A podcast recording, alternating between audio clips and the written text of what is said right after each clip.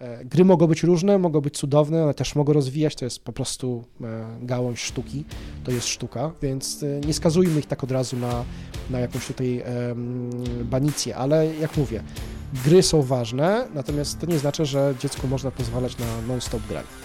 Zapraszam do podcastu Rozwój Osobisty dla Każdego.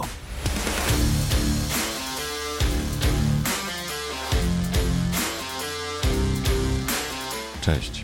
Ja nazywam się Wojtek Struzik, a Ty słuchać będziesz właśnie 174 odcinka podcastu Rozwój Osobisty dla Każdego, który nagrywam dla wszystkich zainteresowanych świadomym i efektywnym rozwojem osobistym. I oto stało się. Wrócił gość, czy wrócili goście do podcastu Rozwój Osobisty dla Każdego. Dzisiaj gościem jest Artur Kurasiński, z którym rozmawiałem o social mediach, o mediach społecznościowych, o wszechstronności, o zainteresowaniach, pasji, ale też dyskryminacji dzieci w szkole, nawet w szkołach podstawowych e, i znacznie więcej, więc serdecznie zapraszam do tej rozmowy, która już za chwilę, ale przypomnę, że w 173 odcinku, odcinku solowym, mówiłem o swoich doświadczeniach z notowaniem, o efektywnym notowaniu. Więc jeśli jeszcze nie słuchałeś odcinka o notatkach, serdecznie do tego namawiam. Tradycyjnie podziękuję patronom, którzy wspierają rozwój tego podcastu, o tym bardzo często mówię, ale to właśnie dzięki patronom dzisiaj, w dzisiejszym odcinku mamy gościa. Wróciliśmy, czy też ja wróciłem do zapraszania gości i do rozmów z nimi. Przyznam, że trochę się stresowałem po tak długiej przerwie, także jeśli słuchaczu, słuchaczko czekałeś, czekałaś na rozmowę z gościem, to właśnie dzięki patronom dzisiaj będziesz mógł, mogła posłuchać takiej właśnie rozmowy. Dlatego gorąco namawiam do dołączenia do grupy patronów. Wystarczy, że wejdziesz na stronę patronite.pl łamane przez ROD DK i wybierzesz dogodny tam dla siebie próg wsparcia. Oczywiście w tym samym miejscu możesz wspierać zarówno podcast o rozwoju, ten podcast, jak i podcast bajkowy, w którym czytam bajki dzieciom. E, dlatego naprawdę gorąco do tego namawiam. Dobrze, dziękuję patronom, a teraz jeszcze takie krótkie ogłoszenie. E, ja wiem, zawsze możesz ten wstęp przewinąć, ale jeżeli kiedykolwiek przeszła ci przez głowę myśl własnego podcastu, że może kiedyś uruchomisz własny podcast, będziesz dzielić się swoim doświadczeniem, swoją pasją, będziesz budować swoją markę osobistą albo wspierać rozwój swojego biznesu, no to mam dla Ciebie nie lada gratkę, bo 10 maja organizuję bezpłatne szkolenie. Na szkolenie będzie można się zapisać przez link, który umieszczę w opisie tego odcinka podcastu. No i myślę, że ta godzina mniej więcej naprawdę powinna wystarczyć do tego, żeby uzupełnić Twoje ewentualne braki w wiedzy na temat tego, jak uruchomić własny podcast, jak zrobić to dobrze, skutecznie, efektywnie i jak później docierać do słuchaczy. Dlatego gorąco namawiam do zapisania się, do wzięcia udziału w tym szkoleniu. No a teraz już nie przedłużając, zapraszam do rozmowy z Arturem Kurasińskim. Dzień dobry, cześć wszystkim słuchającym. Jak nazywam się Artur Kurasiński, jestem. Hmm, kim ja jestem? Jestem osobą, która wymyśla rzeczy. O, tak bym to określił. Bo najprościej będzie to opisać właśnie przez ten, e, przez ten czasownik. Ciężko jest mi zdefiniować siebie jako przedsiębiorca, dlatego że bardzo często w moim prywatnym słowniku ja zastępuję kwestię zarabiania pieniędzy i e, tworzeniem przychodu i, i, i generowaniem zysku, albo jakąś misją społeczną. To, co mi się zdarzyło robić przez prawie 15 lat przy okazji mm, auli polskiej, albo też często biorąc udział w jakichś e, projektach związanych z mm, czystym powietrzem, NGO-sami, e, ratowaniem, ratowaniem naszego klimatu lub też, lub też demokracją. Mm, no i ostatnio bawię się oczywiście już troszkę bardziej komercyjnie, natomiast w wielu wypadkach to jest, to jest praca polegająca na dokładaniu do interesu, więc tutaj też ciężko jest powiedzieć, żeby to było jakieś mega biznesowo super, super trafne. Bawię się w wydawanie książek dla dzieciaków i, i chcę sobie taką teraz wypracować e, pozycję, że będę edukował z zakresu technologii i nauki. Więc e, w dużym skrócie tworzę, wymyślam, łączę kropki, jestem człowiekiem, który raczej nigdy w życiu niczego nie zaprogramował i pewnie nie zaprogramuje, ale mam zdolność taką, że potrafię mm, dowiedzieć się, kto co potrafi, uzupełnić moje braki i po prostu zacząć takie projekty wykonywać. Super, pięknie się przedstawiłeś. Ja już sobie w międzyczasie wynotowałem kilka rzeczy, o które chcę Ciebie zapytać, mm, oprócz tych, które przygotowałem wcześniej. Więc zanim e, zadam te pytania, to zadam tradycyjne pytanie, które zadaję wszystkim gościom po kolei, czyli jak Ty widzisz, jak rozumiesz rozwój osobisty? O, wiesz co, mam uczulenie na tą, na tą frazę. Nie jestem, nie jestem jakoś specjalnie przekonany, że jest to coś, co jest dobrze odbierane. Na pewno ja się raczej spotykam z jakimiś kursami, e, nagłówkami, próbą przekonania mnie, że potrzebuję kupić jakiś, jakiś produkt, który, który zmieni moje życie. Mm, dla mnie rozwój osobisty jest związany po prostu z procesem dojrzewania, z procesem podejmowania decyzji, dorosłością. Mm, oczywiście niektóre osoby mają większe lub mniejsze problemy, tak samo jak ja, natomiast y, nigdy nie czułem, że potrzebuję jakoś gwałtownie zwiększać y, moją wiedzę właśnie w obszarze rozwoju osobistego, dlatego że nie, nie wierzę za bardzo w te rzeczy i nie są one dla mnie potrzebne. Co nie znaczy oczywiście, że inni nie mogą w nie wierzyć i innym nie mogą przynosić one jakichś korzyści. Natomiast jeżeli pytasz się mnie, to, to, to ci odpowiem bardzo prosto w większości dla mnie to jest po prostu bullshit, który jest skomercjalizowany i na tym poziomie jest, drugim takim bullshitem jest mindfulness. Znaczy ten zbitek trafia do mnie już w takiej postaci mega, mega kombosa, który po prostu jak widzę, to zamykam przeglądarkę i, i wyję, bo, bo to jest po prostu już jakaś taka plaga. Więc rozwój osobisty, super, jeżeli ktoś potrzebuje, proszę bardzo, na pewno są od, od tego eksperci, na pewno są od tego książki, natomiast w moim wypadku radzę sobie e, moją rodziną, konsultacjami ze znajomymi, przyjaciółmi, e, bliskim kręgiem znajomych, którzy, z którymi się znam od wielu lat i to jest dla mnie taka mm, możliwość, e, miejsce i destynację, do której się udaje, jeżeli chodzi o porady i właśnie kwestie związane z tym, co mam robić, czy jakimiś moimi tutaj zagwozdkami. Mhm, super. No, ciekawe, ciekawe podejście do tematu. Ja myślę, że chodzi też o to, że możesz patrzeć przez pryzmat właśnie tego, o czym powiedziałeś na początku, czyli trochę takiego naciągania e, tego rynku, to już może ten, w ten sposób powiem, mhm. na, na, pieniądze. Nie? Natomiast y, większość, przyznam, że większość gości idzie w kierunku tego, że to jest jakby pewnego rodzaju edukacja, samoedukacja, samodoskonalenie, uczenie się, e, stawanie się lepszym dla samego siebie, dla swoich potrzeb, dla swojej rodziny, komfortu życia i tak dalej. E, bez tego aspektu wydawania pieniędzy, żeby ktoś powiedział mi, jak ja mam to zrobić, bo dla wielu jest to przeczytanie książek, których ty sam czytasz wiele, czy obejrzenie czegoś, czegoś wartościowego e, i, i tak dalej. Ale no, ciekawe też podejście, Artur, więc e, super, że, że o tym powiedziałeś. Mm, ale żeby nie ciągnąć tego dalej, to przejdę od razu do kolejnego pytania, czyli tego, co jest twoją pasją. Oh, wiesz co, ja mam tą, tą przykrą cechę, że ja mam wiele pasji i właściwie pasje zaczynają e, gromadzić się wokół mnie stadami. E, odkrywam je niestety i zakochuję się i całkowicie się im oddaję. W wielu wypadkach jest to bardzo szybki romans, im bardzo nietrwały. Niemniej jednak e, udaje mi się bardzo, bardzo często wpaść po uszy. Jest to ostatnio na przykład moją pasją jest, rozwijam ją, w, bardzo w sobie ją E, pielęgnuje, jest kwestia związana z grami e, fabularnymi, czyli, czyli role-playing games. E, zaczęło się to u mnie, kiedy jeszcze chodziłem do, do liceum.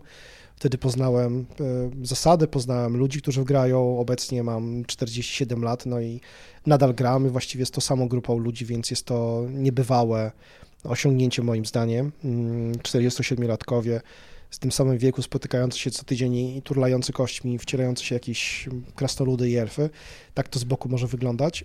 Natomiast y, to jest jedna z takich moich pasji, czyli możliwość twórczego rozwijania się i robienia rzeczy, które normalnie prawdopodobnie trzeba byłoby robić za pomocą jakichś środków zmieniających e, psychikę. Nam się to udaje robić bez, bez, bez, bez takiego rodzaju e, dopalaczy umysłowych, więc jestem strasznie z tego dumny.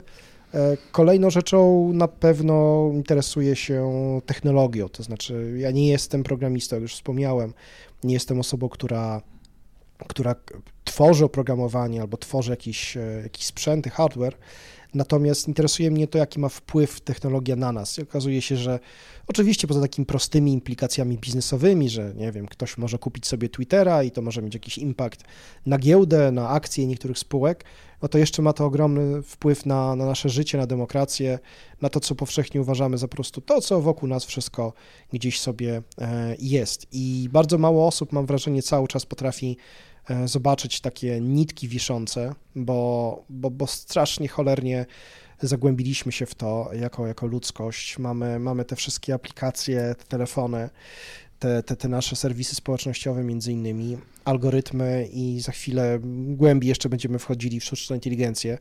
No i to powoli nam kompletnie umyka. Stajemy się mniej lub bardziej, no takimi można powiedzieć, że niewolnikami tej technologii, a to przecież nie tak miało być. Ona miała nas wyzwolić, miała powodować, że mniej będziemy mniej pracowali, co jak popatrzymy przez ostatnie dwie dekady jest, jest oczywistą nieprawdą.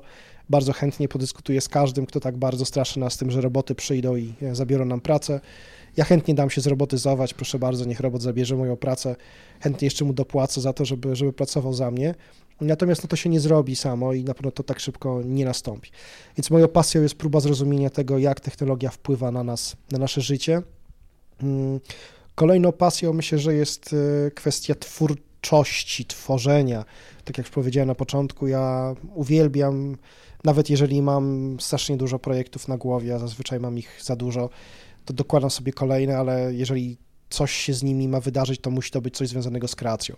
E, ostatnimi czasy na przykład wpadłem na, na pomysł pisania dwóch książek. Nie, nie mogę jeszcze powiedzieć, e, co to za książki i, i z kim e, będę je popełniał, ale powiem tylko tyle, że udało mi się zrealizować taki trochę mój mm, e, bucket list, odhaczyć element, to znaczy napiszę książkę, która będzie dotyczyła tego, czym się interesuję, właśnie technologii, plus e, naszego bezpieczeństwa, a przy okazji jeszcze stwierdziłem, że, że będę, będę się spełniał jako mm, współtwórca y, audiobooka, słuchowiska dla audioteki, to też jest w, gdzieś tam w praniu. A gdzieś tam przy okazji oczywiście jakieś kolejne książki z Uniwersum Róży i tak dalej, więc chwalę się tutaj, ale pokazuję kierunek, którym, którym podążam. Ja nie chcę zarabiać pieniędzy, to mnie strasznie nudzi, oczywiście muszę to robić i pewnie wielu z Was jeżeli to słuchacie, no to teraz przewróciliście oczami, powiedzieliście, Boże, co za kretyn. Każdy by tak chciał powiedzieć, pewnie ma dużo pieniędzy i dlatego ich nie chce zarabiać. Nie, po prostu to jest tak, że w pewnym momencie wybrałem kiedyś tam, będąc, ma, mając przed sobą, przed sobą kilka bramek, powiedziałem, nie chcę pójść pracować na przykład do dużej instytucji, która mnie po 10 latach wypluje albo 15, nie chcę być utożsamianym z jakąś dużą marką technologiczną, miałem kilka takich propozycji. Chcę pracować jako ja, chcę się budzić, chcę mieć te problemy, że ktoś może mi nie zapłacić na czas i mogę nie mieć pieniędzy na rachunki, ale z drugiej strony wypracować na tyle po pozycję na rynku, że jeżeli ktoś chce ze mną wejść jakąś jakąś kooperację, to będzie dokładnie wiedział, czego się spodziewać. Więc e, e, raczej nie robię tego dlatego, że, że pożądam mamony, tylko, tylko chciałbym po prostu robić fajne rzeczy. Czasami mi się to udaje, czasami udaje mi się połączyć robienie pieniędzy, zarabianie pieniędzy z jakąś fajną twórczością. Natomiast w większości wypadków to jest oczywiście dokładanie do tego interesu i mam takie szczęście, że, że przepalam czasami e, całkiem niezłe pieniądze, ale, ale to są moje pieniądze, nie biorę od nikogo od nich, od, od nikogo nich e, nie, nie mam inwestorów, nie muszę się martwić o to, czy to będzie miało jakąś stopę zwrotu i tak dalej. Więc w dużej mierze moją, moją e, taką ostatnią dopełniającą cechą jest mojej pasji jest właśnie po raz kolejny twórczość. Mhm. Wiesz co, to co powiedziałeś pięknie wpisuje się w to, co przygotowałem i przesłałem do ciebie przed rozmową, mhm. ale zapytam, bo tu, tu gdzieś mi uciekł ten fakt. Ty z którego miesiąca jesteś? Wrzesień. Przyjmijmy sobie piątkę, ja parę dni przed wrześniem tego samego roku co ty, więc e, to pokazuje, że, e, że można wiele robić w tym wieku. W tym roku stuknie nam 4,7. Tak. E, to witaj w klubie. Natomiast przybiłbyś też piątkę z moim synem za te gry fabularne, za RPG, za pasję do, do tego grania, bo to powiedziałeś w kontekście pasji, ale też przyznam, że to był taki przyczynek, ponieważ ja już wielokrotnie twoje posty widziałem, zarówno gdzieś przymykały mi przed oczami na LinkedIn, LinkedInie czy czasem na Facebooku, kiedy tam wchodziłem, chociaż ostatnio bardzo rzadko. E, I właśnie jeden z postów, gdzie zachęciłeś mnie do kontaktu ze sobą, a w tym poście jakby mówiłeś trochę w kontekście tego, że dziękujesz za to, że jako e, dzieciak, jako młody chłopak miałeś możliwość grania, miałeś możliwość grania bez słuchania tego, że wyłącz to, przestań, ogranicz, cokolwiek takiego, że jest złe, zaprowadzi cię w złe miejsce i dzisiaj jakby to granie powoduje, że realizujesz też się po części, może zawodowo to za duże słowo, e, ale właśnie realizujesz się w ramach swojej pasji projektów, które, w których współuczestniczysz. Co mógłbyś powiedzieć rodzicom, których dzieciaki dzisiaj namiętnie grają, bo przecież jednak grają namiętnie dzisiaj w różnego rodzaju gry, właśnie między innymi RPG. Co byś powiedział takim rodzicom? Mhm. E, no, myślę, że to samo, co bym powiedział sobie, dlatego, że też jestem rodzicem e, dwóch córek, 7 i 13. I moje córki jakimś dziwnym sposobem, nawet przeze mnie zachęcane, nie są, nie grają w gry. Nie grają w gry komputerowe, nie grają w gry. To znaczy nie tak, że to byłoby dla mnie na przykład jakąś, jakąś formą, mm, widziałbym w tym jakiś problem, a, a, a nawet kiedy zostawiam je z taką opcją, hej, to poróbcie sobie coś, co, co chcecie, to wolą sobie pooglądać coś na tym nieszczęsnym YouTubie, tudzież na, na Netflixie więc ja tego problemu nie, u siebie nie zauważam. Natomiast to, co mogę powiedzieć innym rodzicom, e, dwie rzeczy. Po pierwsze, to jest nasza rzeczywistość i, i, i, z tym nie należy walczyć, dlatego że to nie jest coś, co można usunąć z naszego, z tego równania, e, dlatego że po prostu jesteśmy otoczeni rozrywką łatwą, przyjemną i prostą w, w zasięgu, w byciu, byciu osiągalnym. I to nie jest tak, że, że jak powiemy dziecku, nie rób tego, to ono natychmiast przestanie to robić, bo to jest przyjemne, bo to daje mu, bo daje mu kopa. Na pewno, wiem, teraz zabrzmie strasznie tak, e, powiedziałbym, mm, taki przemądrzały sposób, no ale trzeba zaoferować mu jakąś, jakąś alternatywę. I ja wiem, że to jest oczywiście mm, bardzo, bardzo mądre i, i, i, pewno prawdziwe, no ale nikt z nas nie ma czasu, żeby e, usiąść teraz, zostawić te rzeczy, które, które musi wykonywać, szczególnie jeżeli pracujemy w postpandemicznej rzeczywistości w domu, gdzie de facto pracujemy non-stop, o wiele częściej i dłużej i bardziej niż w normalnym biurze. Kiedy przychodzimy o godzinie 17 czy 18, to większość rzeczy jednak udawało nam się zostawić za drzwiami, obecnie tak nie jest, pracujemy, a tam komuś coś się przypomni, a tam jeszcze sprawdzę maila, a tam przed snem coś zerknę. Także jesteśmy online, w trybie online jesteśmy non-stop. Więc nasze dzieci to, no, trochę to widzą, że my jesteśmy zajęci swoimi rzeczami. No też pandemia przorała tą, tą, tą naszą umowę społeczną, przynajmniej na przykład u mnie. Ja, ja odsuwałem moje córki od komputerów, od, od, od komórek. E, w 2019 roku mieliśmy bardzo rygorystyczne zasady korzystania na przykład z komputera i oglądania filmów raz w tygodniu w weekend i to pod pozorem tylko i wyłącznie wtedy, kiedy one czytały i to było taka właściwie jeden do jednego, czyli mogą tyle obejrzeć, ile będą czytały książki. Czyli godzina filmu, godzina czytania książki. To nam się udawało. Potem przyszła pandemia, okazało się, że dzieci siedzą przy komputerach więcej niż my e, i są tym jeszcze hmm. bardziej zmęczone, więc e, nie można tych dzieci powiedzieć, tym dzieciom powiedzieć, nie wolno wam używać komputerów do celów rozrywkowych, macie się uczyć, czytajcie książki, bo to byłoby ogromne, ogromne kłamstwo i zrobienie, zrobienie po prostu e, z im, im z mózgu e, totalnego, totalnego e, sera szwajcarskiego. Wydaje mi się, że po prostu trzeba być uczciwym, powiedzieć, słuchajcie, te gry są wam miłe, fajne, ale one nie są wam niezbędne do życia, natomiast możemy zawrzeć układ, róbcie niektóre rzeczy tak, żebyśmy my byli przekonani, że nawet jeżeli zaciskacie zęby i robicie to z wysiłkiem, to zróbcie to dla nas, na przykład przeczytaj jakąś e, fajną książkę, którą ci po, po, podrzucę, niech to będzie nawet Harry Potter, czy, mm, czy nie wiem, Remigiusz Mróz, ale zobacz, że a, czytanie jest fajne, b, naprawdę literatura oferuje bardzo wiele e, problemów, czy też rozwiązuje problem, ale przede wszystkim jest ciekawa, bo może być jej całkiem, e, całka, całkiem duża roz, roz, różnorodność. Więc to jest tak, taka jedna rzecz. A druga, no, gry są elementem dojrzewania, kształtowania też.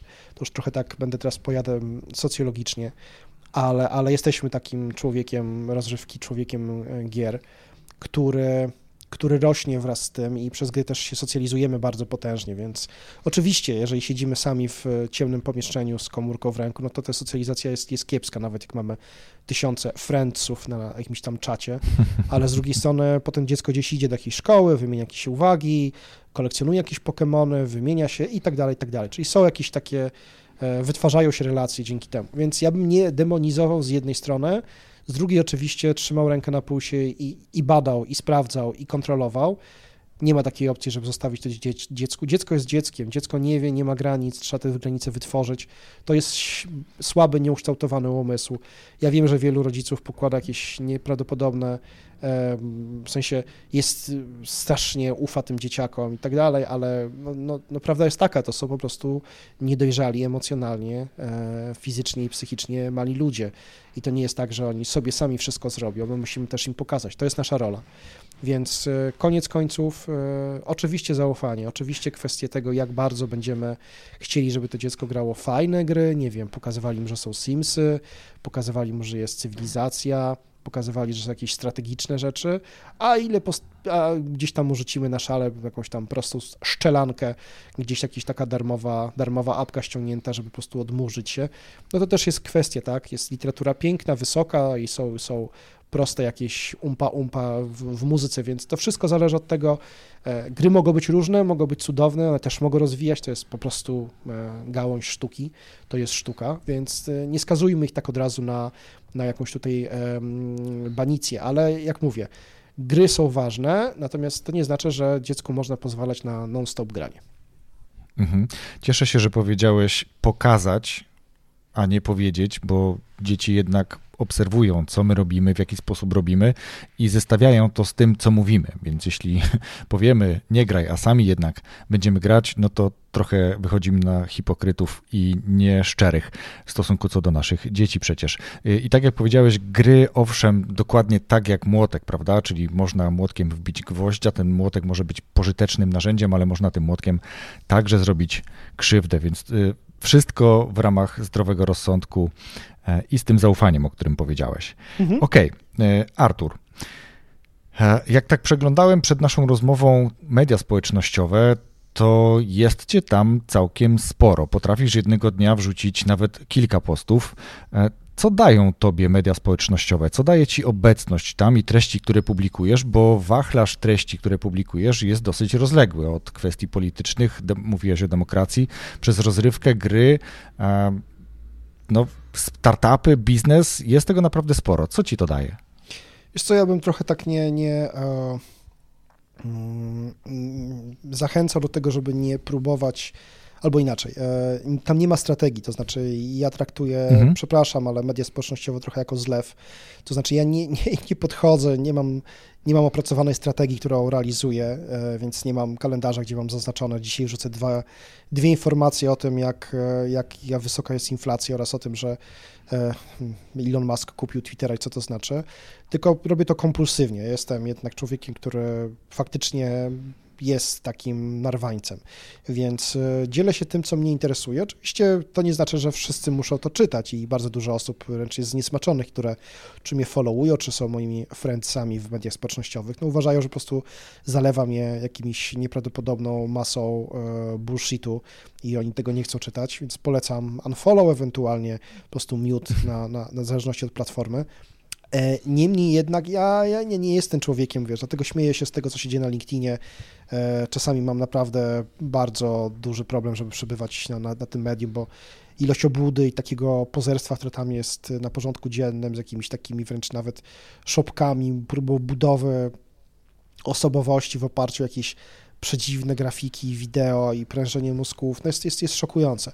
Oczywiście Instagram jest o wiele gorszy, tylko że na Instagramie no przynajmniej wiemy, że chodzi o to, żeby za, e, za, zaprezentować jakiś produkt e, naj, najprawdopodobniej za pomocą jakiejś kochałka golizny i go sprzedać.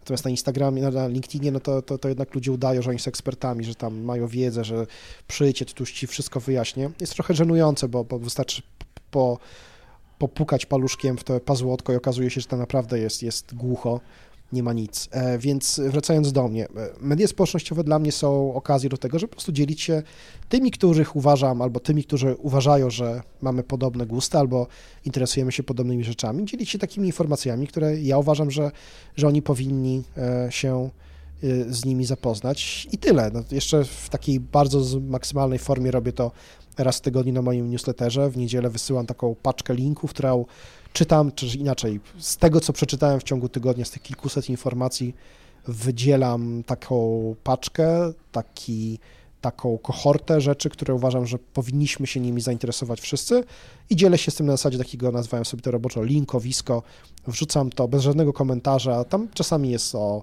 UX-ie, czasami jest o jakichś problemach e, zdrowotnych w Chinach, czasami o tym, że, że jest e-pieniądz, a czasami o tym, że po prostu jakiś startup e, dostał ogromną ilości pieniędzy. Jakoś, jeżeli uważam, że coś jest ważnego, to się po prostu tam tym dzielę, więc nie, to jest oczywiście też pozowanie w moim wypadku, jak, jak u wszystkich, Przecież nie będę oszukiwał, że, że jestem taki sam w mediach społecznościowych jak na, na co dzień.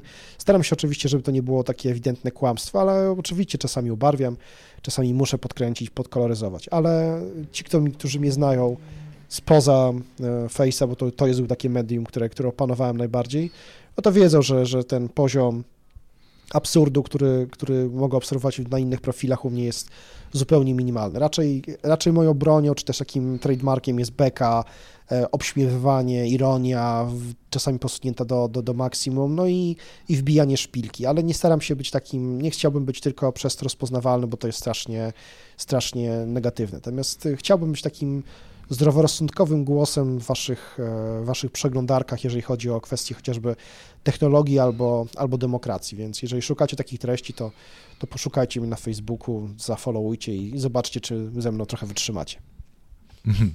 Wiesz co, to jest dosyć ciekawe właśnie, bo nie jesteś nudny, jeśli tak mogę powiedzieć, nie? Czyli jakby jest ta duża wszechstronność w tych treściach, które, które publikujesz, ale nie wiem, czy wiesz, ale rozmawiałem z Januszem Pietruszyńskim, który, który generalnie obserwuje wiele osób tobie podobnych, zakładam, że ciebie również, i on ich ładnie nazywa kuratorami treści, czyli osobami, które bardzo często jako pierwsze e, trafiają do nas z jakąś ciekawą, ważną być może nawet przecież informacją, e, których warto obserwować. Nie? Czyli to, to jesteś taką osobą, która. E, ja wiem, że nie lubisz LinkedIna, ja też nie przepadam i bardzo rzadko już ostatnio tam jestem w ogóle w mediach. Niestety poszedłem w kierunku Instagrama, o którym mówiłeś przed chwilą, ale tu akurat z konkretną strategią. Natomiast bycie kuratorem treści jest myślę, takim ciekawym wyróżnikiem. Więc dla tych, którzy e, Ciebie nie znają, zachęcam do tego, żeby faktycznie zobaczyć to, co, co publikujesz na Facebooku, tudzież zasubskrybować Twój newsletter po to, żeby samemu ocenić. Myślę, że e, zostaniecie z Arturem trochę dłużej. Natomiast zostawmy e, kwestię mediów społecznościowych, przynajmniej na chwilę. Myślę, że może do nich już nie będziemy wracać. Chyba, że podcast takim medium też będziemy traktować, chociaż myślę, że jest zupełnie innym medium, ale to też jeszcze za chwilkę, bo wrócę do róży, zadając od razu takie pytanie. Mm, nie wiem, czy się orientujesz, być może nie e, że ja mam drugi podcast jeszcze, w którym czytam bajki dzieciom. O. I jeśli widziałbyś przestrzeń na to, żeby fragment róży był przeczytany w bajkowym podcaście, tam są bajki zarówno dla takich maluchów plus dwa, ale część treści, które tam publikuję, to również treści dla takich no, dzieciaków już powiedzmy trochę e, myślących, czyli takich w okolicach na przykład 10 lat, więc myślę, że to jest e, ta treść róży, ale to takie pytanie, o którym możemy sobie porozmawiać trochę już e, poza naszym nagraniem. Natomiast skoro jesteśmy przy róży, to powiedz chwilę, mm, czym, kim jest Róża, projekt Róża, książka Róża, jakkolwiek powinniśmy o tym mówić. Mhm. E, no, projekt Róża to jest Róża, to jest moja córka, która istnieje, jak powiedziałem wcześniej, to jest ta starsza, mhm. ta starsza córka, trzynastolatka obecnie, czyli już właściwie młoda pannica. E, I Róża absolutnie nie miałem, nie chciałem monetyzować e, mojego dziecka i zarabiać na tym, żeby żeby po prostu pchać je przed kamerę, w związku z tym zawsze miałem z tym problem i obśmiewałem to, szczególnie w wydaniu celebrytów. Natomiast e, trafiła mi się taka sytuacja, w której po prostu stwierdziłem, że że mam serdecznie dosyć tego, co widzę i że muszę zareagować. Moja córka, kiedy była w podstawówce, jeszcze w szkole państwowej, pewnego dnia natrafiła na korytarzu na informację, na ulotkę, że są organizowane w szkole, w budynku szkoły zajęcia z robotyki Natomiast y, ona nie może na tych zajęciach się pojawić, ponieważ jest y, dziewczynką, a zajęcia są tylko dla chłopców, więc przyszła do domu zapłakana. No i musieliśmy jej tłumaczyć, y, starać się wytłumaczyć, co to jest co to jest za sytuacja, w której jest dyskryminacja z uwagi na płeć, czy to jest dozwolone w polskim państwie, jak to kształtuje się pod kątem prawa, co na to mówi demokracja, co na to mówi konstytucja. No także przeszliśmy bardzo szybko taki kurs, jak rozmawiać z dzieckiem na tematy całkiem poważne. Z seksem było prościej, ale wytłumaczyć dziecku co to jest dyskryminacja płciowa, no to też nie jest taki, nie, nie w kij dmuchał. Natomiast mhm. od tego się wzięło. Ja strasznie zacząłem mieć z tym problem, że, że jeżeli to się wydarzyło w dużym, dużej szkole, w środku największej, najbogatszej gminy w Polsce i to w stolicy tego, tego kraju, to znaczy co się musi dziać 30, 40, 100 czy 200 kilometrów stąd, z całym szacunkiem dla wszystkich e, wiosek, mniejszych miejscowości i, i miasteczek, ale, ale rozumieją Państwo, że, że no, jednak e, mam wrażenie, że Warszawa ma trochę wyższy poziom rozwoju na wielu poziomach, w związku z tym zakładam, że te problemy po prostu są jeszcze gorsze i, i mają jeszcze większą, jeszcze z większą impetem trafiają w takie dzieciaki. Więc postanowiłem wziąć sprawę w swoje ręce i skonstruowałem książkę, która starała się wytłumaczyć zachęcić dziewczynki do tego, żeby interesowały się technologią i nauką, dlatego że hmm, przeczytałem kiedyś, że po tym, jak e, pojawiła się, pojawiło się archiwum Mix i tam jedną z bohaterek, było dwóch bohaterów, e, był agent e, Mulder i, i, i agentka Scully, to wzrosła ogromnie ilość osób, które przystąpiły do FBI, kobiet, ponieważ zobaczyły pozytywny wizerunek. I to samo było mhm. w, czasie, w czasie misji kosmicznych, to znaczy oczywiście bardzo niewielki był, e, bardzo niewielki był, była świadomość tego, że kobiety mają ogromną, ogromny wpływ i właściwie są bardzo ważnymi członkiniami zespołów, które, które dbały i projektowały misję, misję Apollo, czyli między innymi misję na, e, na Księżyc ale to też spotkało się z, to było takim wyzwalaczem tego, że w programach kosmicznych zaczęły napływać kobiety. I po prostu trzeba to pokazywać. E, świat nie składa się z mężczyzn, z bohaterów, którzy, którzy e, są mężczyznami. E, i wbrew pozorom to nie jest tak, że to jest jakaś lewacka propaganda, bo po prostu popatrzmy na to z innego punktu widzenia, jeżeli nie pokazujemy, że dana płeć czy, czy, czy człowiek o danym kolorze skóry może coś osiągnąć pozytywnego nie pokazuje się tego w prasie, nie mówi się o tym w mediach, no to po prostu ta osoba uważa, że oj, co ja się będę pchał, pchała, przecież tacy jak ja nie mają, nie ma ich tam, tak? Nie są milionerami, nie zarabiają pieniędzy, nie zdobywają laurów naukowych, nie mają tytułów, nie dostają Nobla i tak dalej. Trzeba to pokazywać. Więc to jest taki moja, to jest takie moje, to jest mój taki zakład z rzeczywistością. No i stąd ta róża. Postanowiłem, że nie będę wymyślał tutaj jakichś nieprawdopodobnych historii. Jestem blogerem od, od 15 lat, więc potrafię napisać całkiem niegłupi kawałek tekstu, więc usiadłem i stwierdziłem, że po prostu napiszę scenariusz takiego komiksu, dlatego że komiks uważam za jako część kultury obrazkowej, która jest obecnie bardzo popularna i będzie, dlatego że, że przechodzimy z kultury e, pisma w kulturę właśnie emocji, i przede wszystkim obrazu. Więc pomimo tego, że w Polsce komiks nie jest popularny, uważam, że to jest najlepsza forma dotarcia do dzieciaków i miałem rację, to jest taki mój, był strzał, ale okazało się, że, że tak, że tak to, to może wyglądać.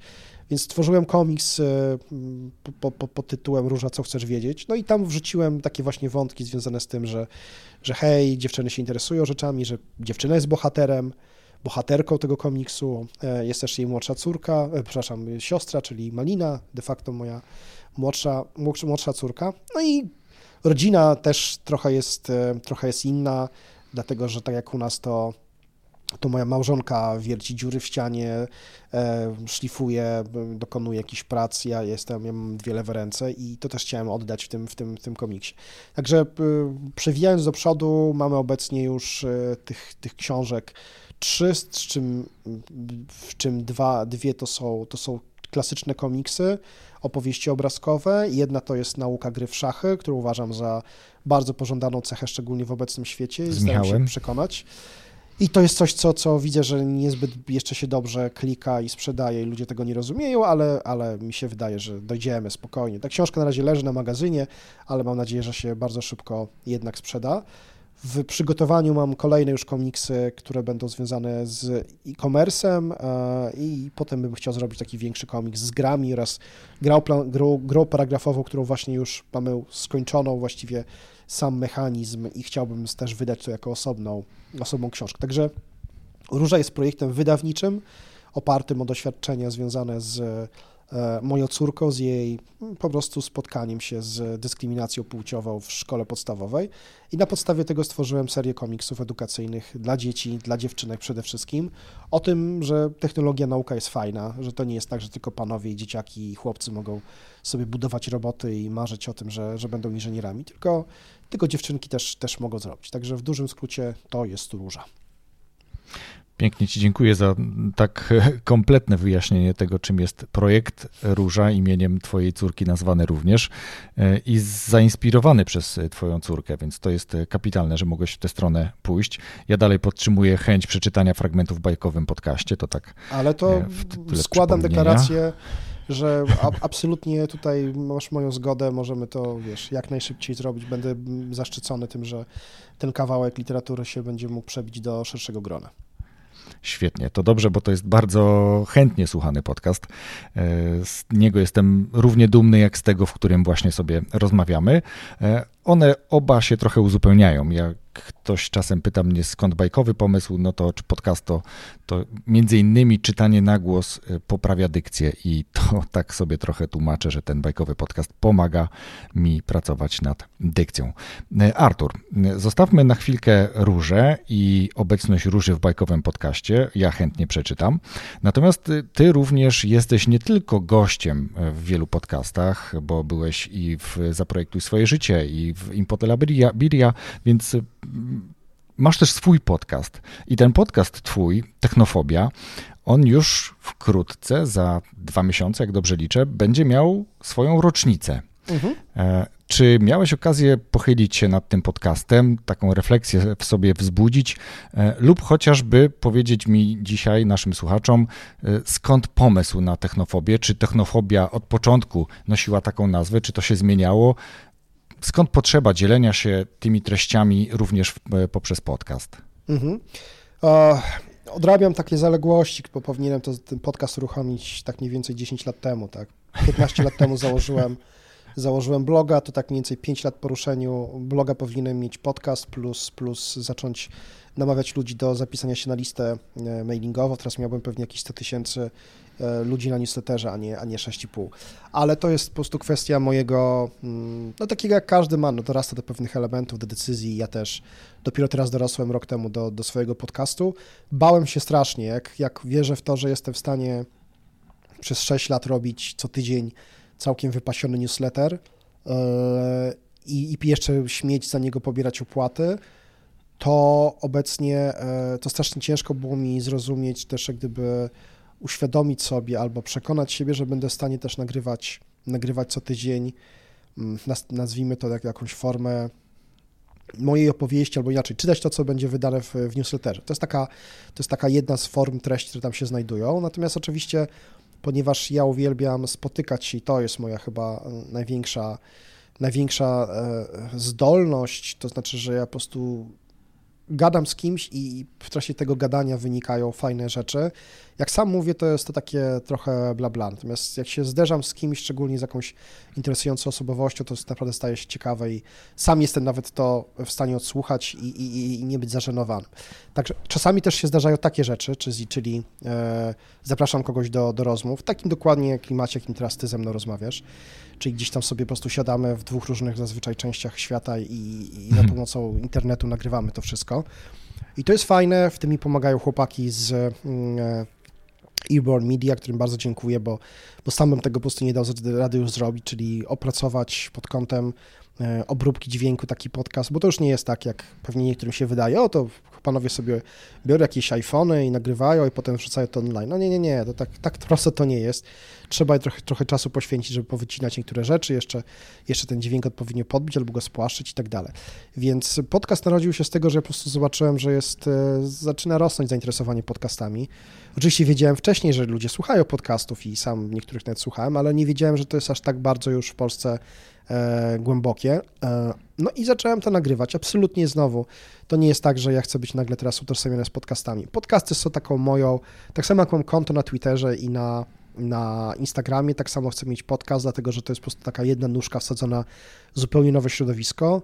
Mm, teraz mi tylko brakuje TikToka, żeby być, żeby być takim już omni, omnipotentnym e, e, twórcą, ale naprawdę uważam, że jeżeli miałbym z czegoś zrezygnować, to wolałbym zrezygnować z Twittera, LinkedIna, Instagrama na rzecz TikToka i tam tworzyć treści, bo algorytm jak na razie TikToka oraz społeczność, która tam jest zbudowana, jest naprawdę o wiele fajniejsza. I to nie mówię tylko ja, tylko ludzie, którzy są czasami ode mnie jeszcze starsi e, i odkrywają to medium. Oczywiście są tam roznegliżowane nastolatki, ale jak na wszystkich, na wszystkich platformach możecie trafić na takie treści, jeżeli oczywiście chcecie je znaleźć. Natomiast są też bardzo ciekawe osobowości, bardzo fajne treści, kanały, także każdy może tam sobie coś ciekawego znaleźć. Wracając do podcastów, uważam, że będzie rosła e, i świadomość podcastów, i to, że będziemy coraz więcej rzeczy przyjmowali za pomocą uszu, dlatego że technologicznie dorastamy do tego. Pojawia się coraz więcej smart speakerów, różnych technologicznych cudenie, które pomogą nam w życiu właśnie nawigować, porozumiewać się za pomocą i słuchu, i głosu.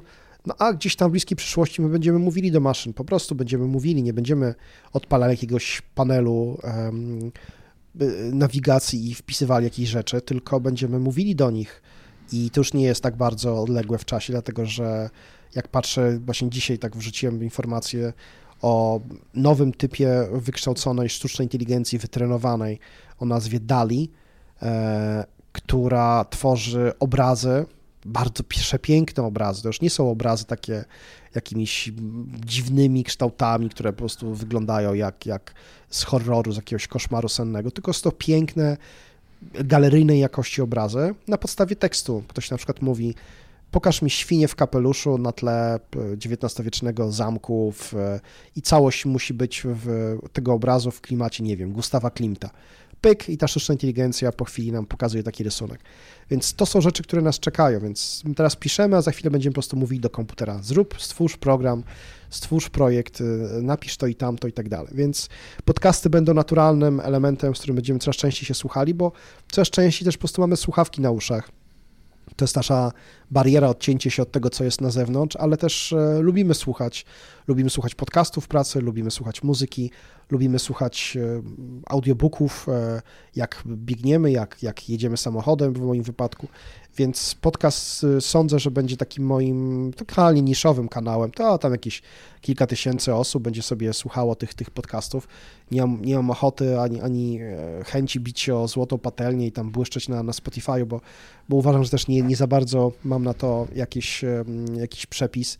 E, moje treści po prostu są ok, ale, ale daleko im do, do o wiele lepszych ode mnie.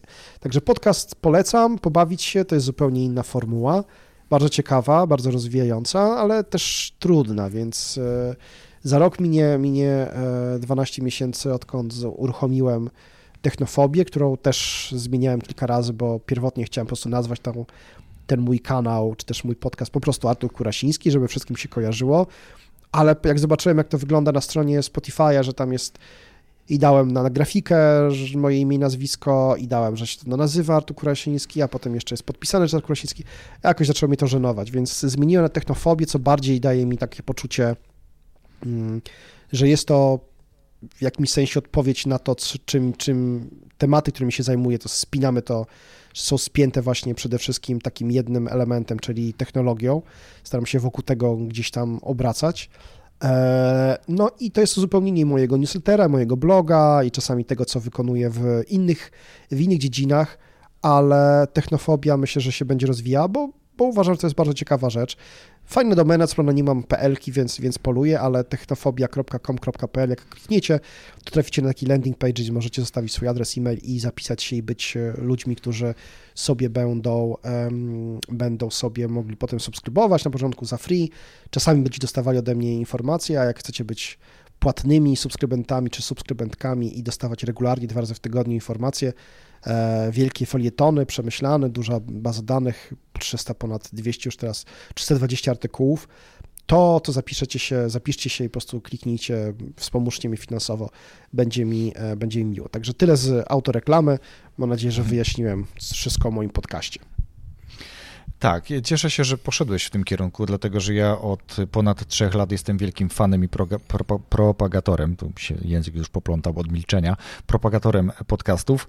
Y, właśnie dzięki temu albo przez to y, z taką strategią z tyłu głowy uruchomiłem z premedytacją kanał na Instagramie, gdzie E, zachęcam do uruchomienia własnego podcastu, gdzie dzielę się doświadczeniem, wspieram tych, którzy mnie o coś tam pytają, jak zacząć, bo tak jak ty powiedziałeś, to jest kapitalne medium, warto się w to pobawić, tak to nazwijmy, albo iść w to, jeśli ktoś chce myśleć o tym bardziej strategicznie i w kontekście biznesu, bo można, e, ale też e, staram się raczej pokazywać, że to może być trudne, jeśli podnosimy tą poprzeczkę na taki poziom pro, ale też może być całkiem fajne, bo przyznam ci się, że e, nie spodziewałem się, że są tacy ludzie, bo trafiłem na taki podcast, gdzie nagrywany jest telefonem faktycznie, ale uwaga, montowany jest też w tym telefonie, mhm. dlatego że autorka tego podcastu mm, podróżuje po świecie, nie wszędzie ma internet, nie wszędzie komputer jest w stanie mm, działać, bo jednak jest różnego rodzaju wilgotność w dżungli na przykład. E, I tutaj wielki pokłon e, w stronę e, podcastu Podróże poniżej pasa, więc to jest na przykład taki, taki twór, gdzie ludzie tu już jest bardzo duża determinacja, prawda, żeby zmontować audio w telefonie, nie? na tych tam 10 calach. Więc podcast jest ciekawą, e, ciekawą, ciekawym medium do dzielenia się na przykład, tak jak ty. I fajny temat generalnie. Zresztą pisałem ci, czy nagrałem się tak naprawdę, że słuchałem ostatniego odcinka o kłopotach Netflixa, ale tych treści jest tam faktycznie sporo. E, mam nadzieję, że więcej jeszcze będzie, e, ale to też pokazuje, że podcasty mogą na przykład łączyć, bo e, ja nie wiedziałem, że masz ten podcast. Dopiero kiedy zacząłem przygotowywać się do, do naszej rozmowy, sprawdziłem i posłuchałem i naprawdę dobrze się, dobrze się tych treści słucha w kontekście jeszcze TikToka, to też, czy generalnie mediów, to, to, to niektóre media przeszły niesamowitą metamorfozę. No, TikTok y, z tych tańczących nastolatek stał się naprawdę e, takim medium, gdzie jest coraz więcej bardzo wartościowych treści. Ja obserwuję kilka osób na TikToku, między innymi panią Kamilę Kalinczak, która edukuje w kontekście języka polskiego. E, nieraz potrafi zaskoczyć, więc to też osoba, którą myślę, że jeżeli kogoś ten temat interesuje, warta obserwowania, czy to na Instagramie, czy w mediach społecznościowych. Ale e, kończąc moją przydługą, przydługie podsumowanie Twojej wypowiedzi. E, swoich gości w naszych rozmowach tutaj w podcaście o rozwoju, e, ale jak widzisz, nie stricte o rozwoju, a, a, a już na pewno nie bezpośrednio o rozwoju. Pytam też o rzeczy do polecenia, do zarekomendowania słuchaczom podcastu. To już mówiliśmy o Twoim newsletterze i myślę, że warto go subskrybować. Ale ciekaw jestem, jaką książkę albo jakie książki, bo czytasz też bardzo dużo, poleciłbyś słuchaczom podcastu. Czytam bardzo dużo, jestem taką dosyć chaotyczną, chaotycznym czytelnikiem, e, dlatego że ja podobnie jak kompulsywnie wrzucam wpisy w media społecznościowe, e, kocham książki, otaczam się nimi. I ostatnio, kiedy robiłem remont, zapragnąłem mieć e, bibliotekę uporządkowaną, zamkniętą, przede wszystkim w końcu w takim stanie i w takim formacie, jakim, jakim marzę, no to musiałem się pozbyć z, z, z prawie dwoma tysiącami książek. E, jeszcze dużo mi zostało, bo na czas remontu wywieźliśmy ich e, wiele, wiele, wiele bagażników, że tak powiem. To, to jest taka objętość którą, mhm. którą bym przyjął. Więc ja dużo książek kupuję. E, nie wiem, może niektóre osoby widząc, że tam kolejną książkę pokazują siebie na Facebooku, myślę, że ja je dostaję. No więc, więc nie, czasami dostaję te książki, ale o tym też informuję.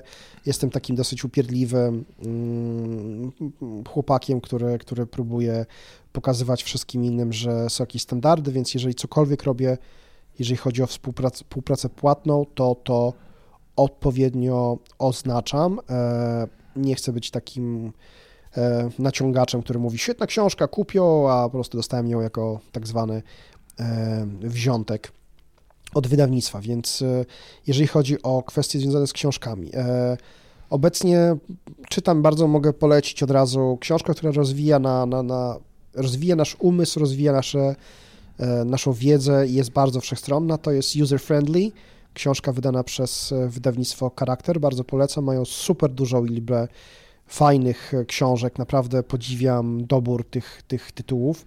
E, Robert Fabrikant i Cliff Kwang, user-friendly, jak niewidoczne zasady projektowania zmieniają nasze życie, pracę i rozrywkę. I to jest taka książka, która nie jest skierowana wyjątkowo, albo tak mi się wydaje, do klasycznych UX designerów, czyli tych, którzy mówią o doświadczeniach użytkownika, tylko skierowana do wszystkich tych, którzy potrzebują zrozumieć, że dobry design, dobry dobre wzornictwo mogą ratować życie, mają ogromny wpływ na to, jak się poruszamy, jakie decyzje podejmujemy i tak. Są tam opowieści o tym, jak w elektrowni atomowej w Stanach Zjednoczonych Free Miles dochodzi do e, prawie że odsłonięcia reaktora, dlatego że właśnie maszyny próbują w cudzysłowie porozumieć się z nami za pomocą milionów lampek, a, a ludzie po prostu tego nie rozumieją, bo tak jest źle napisane w cudzysłowie interfejs, z którym mają do czynienia i tak dalej, i tak dalej. Także bez dwóch zdań absolutnie kupujcie w ciemno, jeżeli lubicie przetykaną taką literaturę faktu, ale jednocześnie z bardzo mocnym ugruntowanym takim um, podejściem do tego, czym jest czym jest też technologia, bo to też mnie interesuje w tej książce, więc bardzo polecam. Książka, którą myślę, że możecie postawić na półce i nie zestarzeje się szybko. Natomiast e, z drugiej strony uwielbiam czytać taką literaturę, taką pulpę zupełną i, i tutaj się wspomagam różnego typu e, takimi książkami, po prostu biorę do ręki, czytam, nie wiem, 20-40 stron, odkładam, biorę kolejną i po prostu jak, jak przychodzi mi jakiś moment, to sobie e, biorę kolejne. Teraz czytam chyba trzy naraz książki z e, uniwersum The Expanse, czy taki serial, jeżeli nie wiem, czy widzieliście, bardzo, jeden z najlepszych tak. seriali science fiction, e, myślę, że kilku dekad tak naprawdę, seriali dodajmy, tak, nie chodzi mi o filmy, tylko chodzi o seriale, bardzo to dobry. Ci przerwę trochę, Artur, Prze przerwę ci, bo tak. tu, tutaj myślę, że jeśli nie znacie tego serialu i obawiacie się o to, co to jest, to na YouTubie jest film, gdzie Artur wraz ze swoimi kolegami opowiada w niesamowity sposób o tym serialu. Ja jestem raptem na drugim sezonie, natomiast faktycznie to serial science fiction, który wyróżnia się na tle e, kolorowych i wyprasowanych e, seriali, czy filmów generalnie z tego gatunku, więc to tak wrzutka ode mnie, ale, ale faktycznie nie wiedziałem, że jest też y, książka. Jest tak. No, książka jest, y, to jest ekranizacja. Polecam książkę, bo oczywiście jest to zupełnie inny rodzaj y, emocji i, i, i kontaktu z, ze sztuką. Natomiast to są takie dwie rzeczy, które teraz, teraz mi leżą. Próbuję jeszcze prze, prze, e, przemielić kolejnego Kinga, który się ukazał. Generalnie rzecz biorąc, mam gdzieś tam na, na podorędziu około 10 czy 15 książek, które, które gdzieś tam traktuję na zasadzie, o, to dziś sięgnę sobie po to, mam, mam chwilę, kawałek, e, kawałek wolnego czasu. E, natomiast ja mam to, że bardzo często już mówię, ja w ciągu roku właściwie nie czytam. Teraz podjąłem takie noworoczne zobowiązanie i strasznie ciężko mi się z niego wywiązać, że będę czytał po 100 stron dziennie, czyli zamiast wieczorem siedzieć przy komputerze o drugiej, trzeciej w nocy, to po prostu sobie wcześniej przyjść, zapalić lampkę i poczytać, bo, bo po prostu nie udaje mi się tego zrobić. Natomiast ja biorę około 15-20 książek na wakacje i w ciągu a mniej więcej dwóch, trzech tygodni e, czytam. Także mój sposób spędzania czasu na wakacjach jest antyrodzinny. Ja po prostu sobie siedzę na plaży, najlepiej, żeby był jakiś kawałek e, czegoś mokrego, żebym mógł do tego wejść. Potem słońce mam mi osuszyć i ja po prostu mam taki stosik książek, biorę i czytam. Tak po dwóch godzinach, trzech e, kończę książkę, jestem w stanie przeczytać dziennie 200-300 stron, więc mniej więcej tyle, ile większość książek jest y, mało objętości, potem sobie, potem sobie robię przerwę, biorę kolejną, więc jestem w stanie dużo takich książek przeczytać, natomiast robię to w czasie wakacji. A w czasie normalnego, w cudzysłowie, roku szkolnego nie mam niestety czasu, pożera mnie czytanie właśnie newsów, takiego, mm, takiej wiedzy, która jest mi niezbędna do, czy w biznesie, czy właśnie w projektowaniu kolejnych moich projektów, e, czy też właśnie mm, tworzeniu newslettera. Także czytam na wakacje, dużo kupuję, te książki leżą u mnie, ale też mam e, wrażenie, że udaje mi się, udaje mi się właśnie gdzieś tam pod koniec roku wyczyścić tą moją kubkę wstydu przysłowiową i, i, potem oczywiście pakuję kolejne książki no ale też pozbywać, jak powiedziałem. Kilka tysięcy książek udało mi się e, e, pozbyć z domu, wyrzucić, oddać, e, sprzedać i mm, wyrzucić w tym sensie, że nie, oczywiście nie na śmietnik, tylko przekazać komuś innemu, pozbyć się ode mnie. Także tyle z poleceń. User Friendly oraz seria The Expanse polecam. Raczej nie powinniście się zawieść. E, o user friendly e, też napisałeś na, na Facebooku, też widziałem ten wpis. Oprócz tego programu, o którym mówiłeś, który rysuje na podstawie tego, co powiedziałeś, to mhm. się trochę tak śmiałem, ale nie zdążyłem powiedzieć, to już nam rośnie taki trochę Jarvis e, powoli. Myślę, tak. że wkrótce nie będziemy mieli Alexis czy Aleksy i, i, i Google'a w jakiejkolwiek postaci, ale właśnie będziemy mieli takie nasze domowe Jarvisy. Ale też wrzuciłeś ciekawą informację, to tak już zbliżając się trochę do brzegu, o tym, że mm, ciekawy startup powstał, który jest pewnego rodzaju konkurencją dla tłumacza Google'a. To tak jeszcze jakbyś spuentował tylko na, na mhm. koniec, mhm. bo te twoje informacje faktycznie są bardzo interesujące. Znaczy, nie tyle powstał, co nie jest to świeża rzecz, tylko jest to, jest to mhm. dosyć już e, e, stara w tym sensie, że nawet nie, nie pod kątem mm, naszego świata startupowego, gdzie wszystko się zmienia w ciągu tygodnia, ale mm, to jest biznes, który jest e, obecnie już istniejący chyba od bodajże 2017 roku, czyli jak łatwo obliczyć ma, ma 5 lat. E, I co on takiego ma w sobie? E, to jest tłumacz online'owy, to jest, to jest software do tłumaczenia, ale którego, który został stworzony przez Polaka. Mm, firma nazywa się Deepl, D-E-E-P-L i ta firma moim zdaniem, ale też zdaniem wielu innych osób, które, które dzisiaj jak właśnie zobaczyłem e, komentarze, no to też wszyscy uważają, czy większość, że po prostu jest to narzędzie lepsze od Google Translate. I to jest zagadka wielka, jak takiej firmie małej, bo absolutnie to nie jest jakaś korporacja, to jest startup taki, który po prostu zaczął, zaczął e, tworzyć takie oprogramowanie. Oczywiście AI, maszynowe, machine learning i tak dalej. No i tutaj Jarosław e, Kutyłowski, czyli prezes CEO tej, tego, tego startupu, no, zrobił genialną robotę. E, biznes się mieści w, w Niemczech, tam też jest siedziba, natomiast no, korzystanie z tego jest czystą przyjemnością. Jeżeli chcecie zobaczyć, jak wygląda różnica między Google Translate'em a DeepLem, wejdźcie, porównajcie teksty. Ja nie mam problemu z tym, żeby właściwie jeden do jednego tłumaczyć teksty anglojęzyczne, jak bym po potrzebę, albo, albo odwrotnie i powiem wam, że jestem zachwycony. Płacę za to narzędzie i jeżeli bym mógł, to bym jeszcze chętniej więcej im tutaj e, oddawał swoich pieniędzy, bo są naprawdę tego warci. Super, bardzo dziękuję. Myślę, że te wszystkie rzeczy, o których rozmawialiśmy dzisiaj i książki, o których też mówiłeś, będą również w opisie tego odcinka podcastu.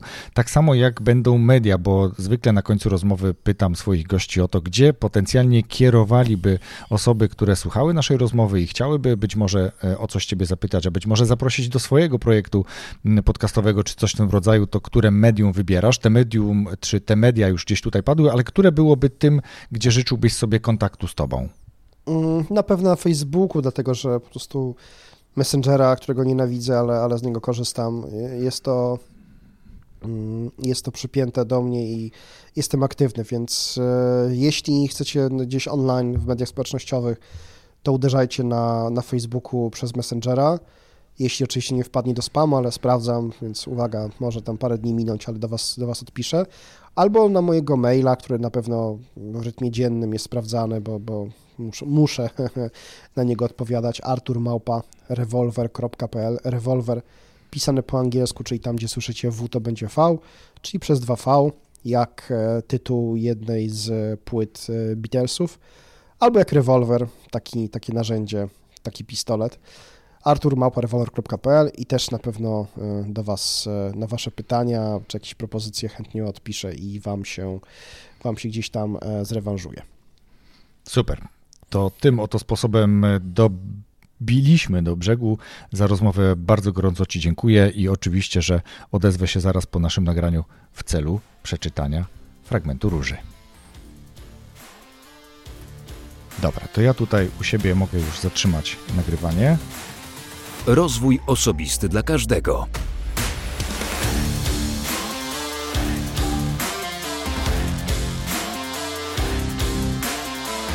Dziękuję, że przesłuchałeś tego, przesłuchałaś tego odcinka do końca.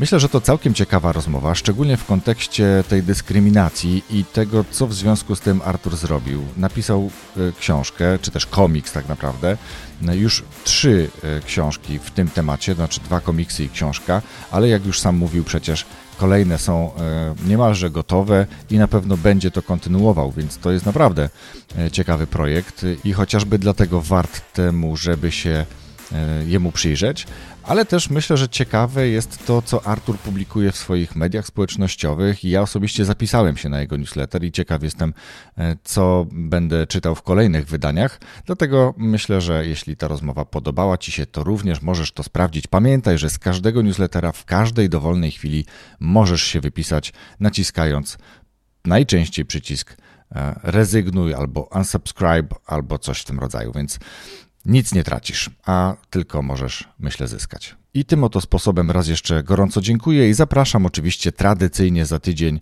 w piątek na kolejny nowy odcinek podcastu Rozwój Osobisty dla każdego. Wszystkiego dobrego.